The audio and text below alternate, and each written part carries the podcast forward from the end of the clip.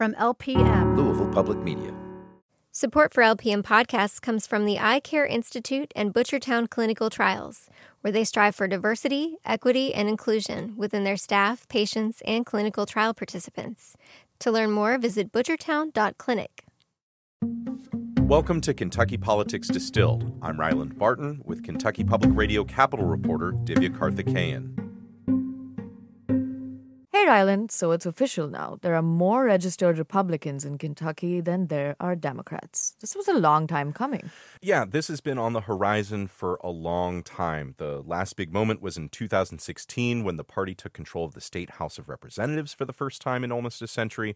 The GOP currently holds five out of six congressional seats, both U.S. Senate seats, 75% of the legislature, and five of Kentucky's seven constitutional offices. Those are offices like Attorney General, Secretary of State, and Agriculture Commissioner. And really, Republicans have been winning these elections for a long time, even though they technically were outnumbered by Democrats. Yeah, and it really started when they began clinching federal elections. For instance, when Mitch McConnell won his U.S. Senate seat back in 1984. Back then, Democrats outnumbered Republicans by more than two to one. But over the years, even some of those Democrats were voting GOP. The state hasn't sent a Democrat to the Senate since 1992, hasn't voted Democratic in the presidential election since Bill Clinton in 1996. But voters were still voting pretty Democratic at the state and local level until pretty recently. Right, and the biggest example of that was the state legislature. Democrats had control of the state House of Representatives from 1921 all the way until 2016, and that was the first time in state history that both chambers of the legislature plus the governor's office were all controlled by Republicans. And isn't it weird, though, that right now, after all of this change, Kentucky has a Democratic governor? He's the only Democratic statewide office holder right now, besides the lieutenant governor. Yeah, and the main factor for that is that Beshear won his race for governor against a really unpopular person, even among Republicans, former Governor Matt Bevin, who still only lost that race by about 5,000 votes. This is a big reason why Republicans think they have a good chance at winning back the governor's mansion next year. Also, this week, 165 new laws that passed out of the legislature earlier this year took effect. Most bills that pass the State House take 90 days to become law. That is, unless they have an emergency clause attached to them.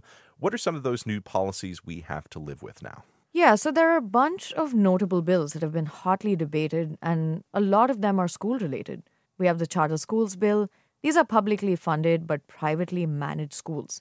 They've been legal in Kentucky for the last five years but the legislature never had a way to fund them until this year. Local officials would review charter applications in their districts, but in the bill that passed this year, lawmakers also mandated charters to be created in northern Kentucky and Louisville. Another major legislation was the transgender sports bill. Trans girls will no longer be allowed to play on girls' or women's sports teams. That applies to people as young as sixth grade, all the way through college. Similar laws have been struck down in other states. There's also the so called critical race theory bill, which sets requirements for how teachers talk about race and U.S. history. There's also the so called critical race theory bill, which sets requirements for how teachers talk about race and U.S. history. This bill also requires teachers to instruct from a list of speeches and documents, including Ronald Reagan's 1964 A Time for Choosing speech, where he rails against welfare programs. Finally, this week we got the first look at Kentucky's revenue numbers from the last year.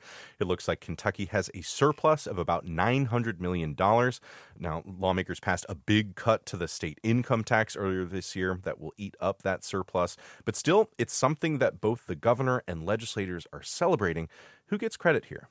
So it's a combination of factors that we can owe this budget surplus to.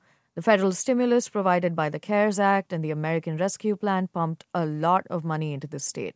Also, the economy didn't dip as much as experts predicted would happen during the coronavirus pandemic. When it comes down to it, the Republican legislature wrote really austere budgets during the coronavirus pandemic, not planning for a lot of growth, and yet revenues actually grew significantly, the largest jump in about 30 years. All right, we'll leave it there. That's all the time we have for this week's edition of Kentucky Politics Distilled. Kentucky Politics Distilled is produced by Louisville Public Media.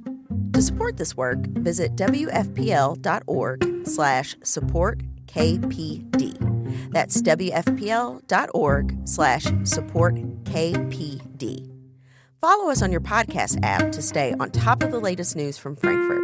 You can read more of our statewide coverage at WFPL.org. Support comes from Vision Zero. On foot or behind the wheel, safety is a shared responsibility. And Vision Zero Louisville believes zero roadway fatalities is the only acceptable amount. Their mission is to create safe roads by design, engineering solutions, and education. More information at visionzerolouisville.org.